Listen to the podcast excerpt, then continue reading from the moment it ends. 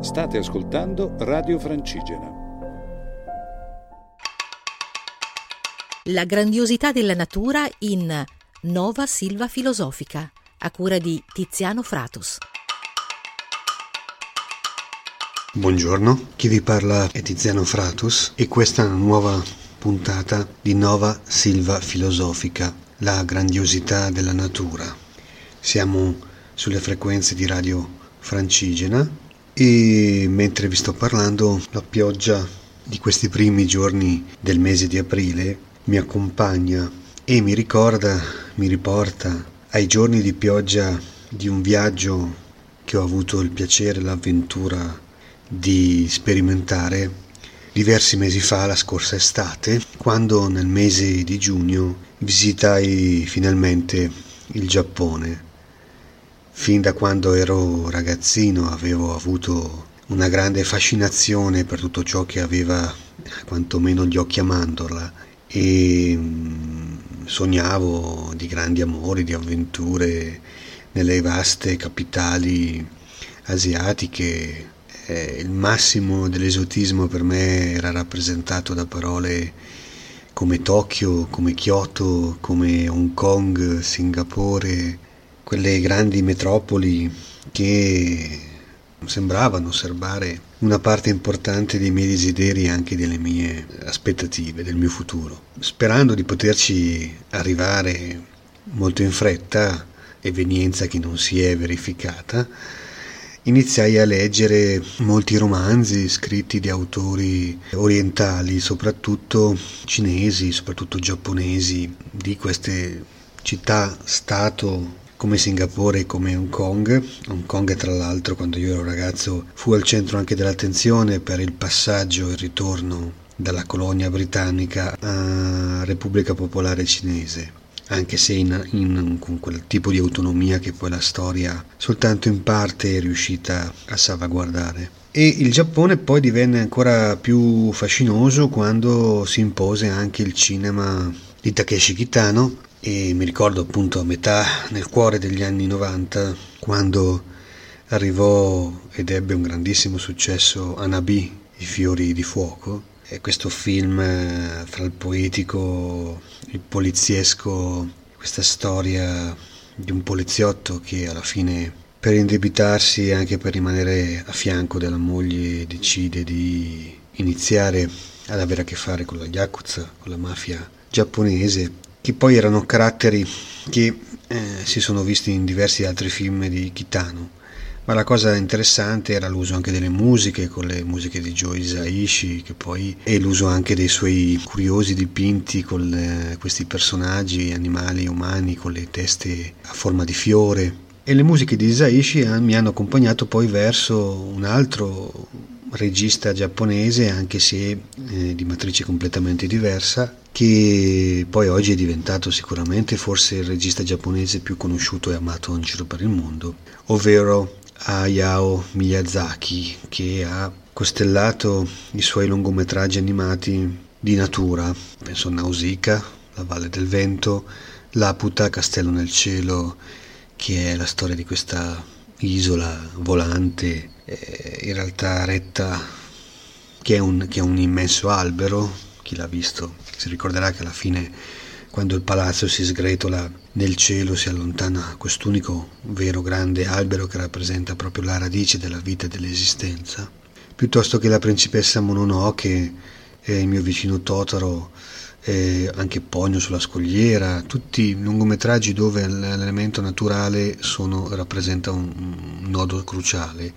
E infatti Miyazaki ha spesso rilasciato anche nelle interviste dichiarazioni di grande fascinazione, di grande attrazione verso proprio una visione del mondo nel quale fra uomo e natura ci possa compiere una riconciliazione. E, e, molto spesso la sua natura, questa natura selvaggia che lui ogni tanto va a dipingere, dove ci sono appunto questi grandi alberi, in realtà hanno un modello reale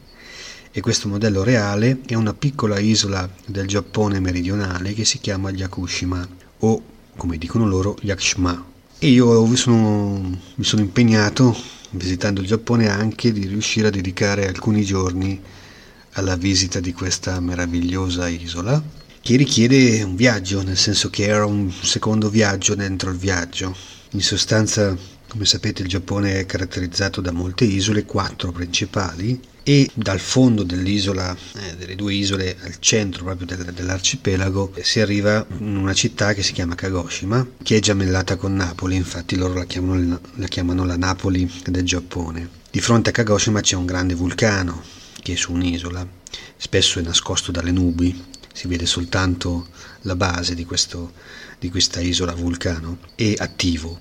E dal golfo che si disegna fra il vulcano e la città c'è un porto, in questo piccolo porticello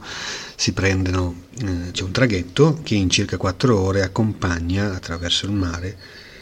a questa piccolissima e remota isola di Yakushima e che è famosa perché ospita gli alberi più antichi del Giappone, con età in realtà la cui stima viene spesso forse un po' favoleggiata. No? Le stime di età degli esemplari più annosi addirittura sfiorano i 7.000-7.200 anni. Le stime più prudenziali eh, si aggirano fra i 2 e i 3.000 anni.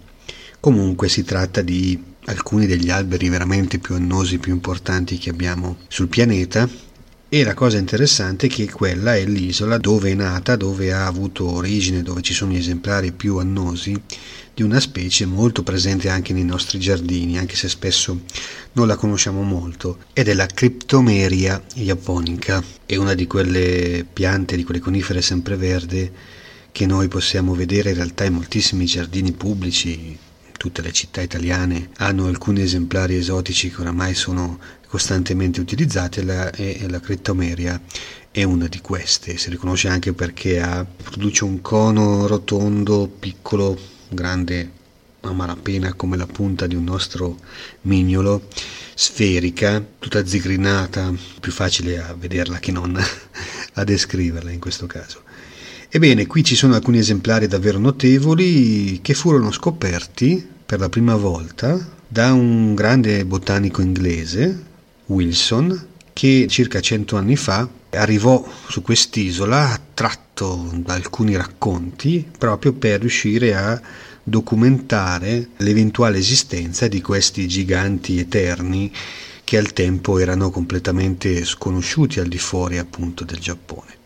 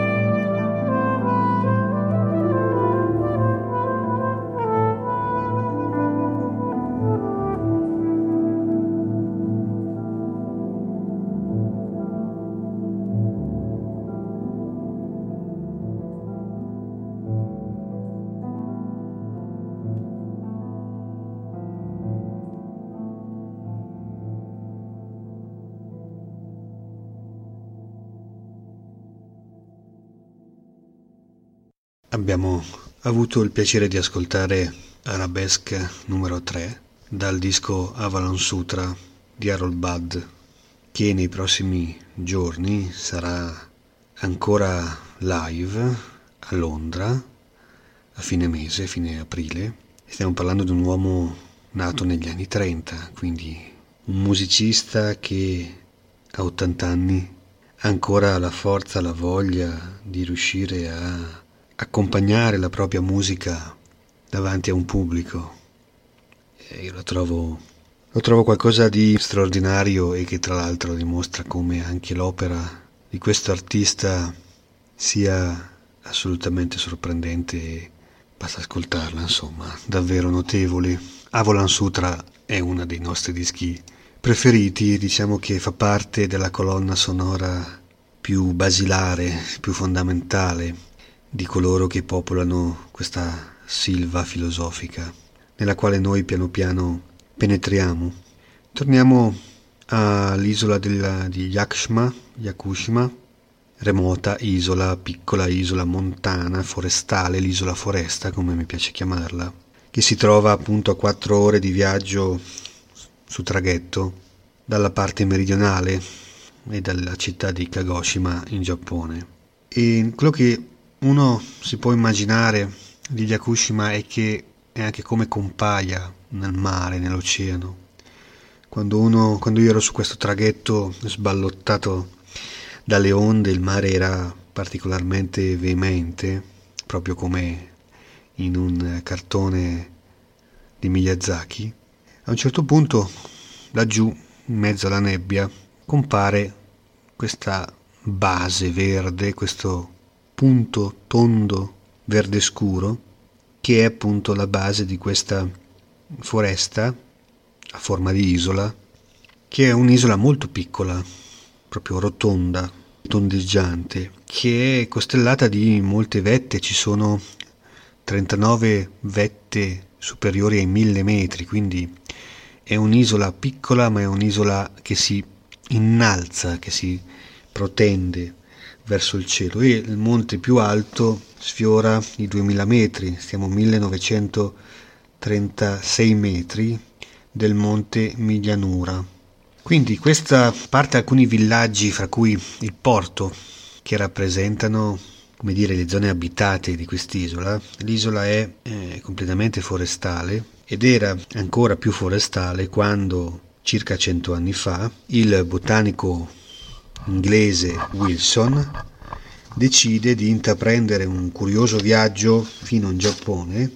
per visitare i templi e per documentare anche la presenza di foreste e di alberi particolarmente importanti. È lui che al tempo, ad esempio, documenta e misura per la prima volta alcuni grandi alberi che ci sono nelle aree templari, che spesso sono appunto dei boschi essi stessi, che circondano i grandi templi del Giappone e trova anche il modo appunto di riuscire a dedicare alcune settimane alla visita e alla documentazione delle foreste di Yakushima. Ernest Henry Wilson fu un botanico molto importante che lavorò sia in Inghilterra che negli Stati Uniti e oltre a essere un attento e scrupoloso botanico fu anche un fotografo. Con sé aveva una macchina fotografica Sanderson camera con la quale colse quello che era l'aspetto dell'isola nell'agosto del 1914 e eh, scattò 57 istantanee che andavano a rappresentare sia la scoperta dei luoghi, sia le varie diversità botaniche e sia anche la vita degli uomini di quest'isola. Ma a noi la cosa che più interessa ovviamente erano le rappresentazioni dei grandi alberi che lui incontrò. Allora Wilson fu il primo occidentale, non giapponese, che andò a visitare quest'isola con l'intento appunto di documentare questi boschi, queste foreste. Se uno guarda la cartina dell'isola di Yakushima, proprio nel cuore dell'isola ci sono alcuni luoghi che sono diventati anche molto famosi, molto popolari. Adesso qui per esempio ho una cartina che sto aprendo, quindi i rumori di carta che sentirete sono quelli appunto di questa cartina e proprio nel cuore ci sono ad esempio, qui vedo riportato un luogo che ho visitato che si chiama Yakusuji Land. Yakusuji è il termine locale con il quale si indica una specie di alberi, ovvero i grandi monumentali cedri, loro li chiamano anche cedars, stessa parola che usano anche gli americani, i californiani quando parlano del calocedro che convive con le sequoie giganti nelle montagne della Sierra Nevada.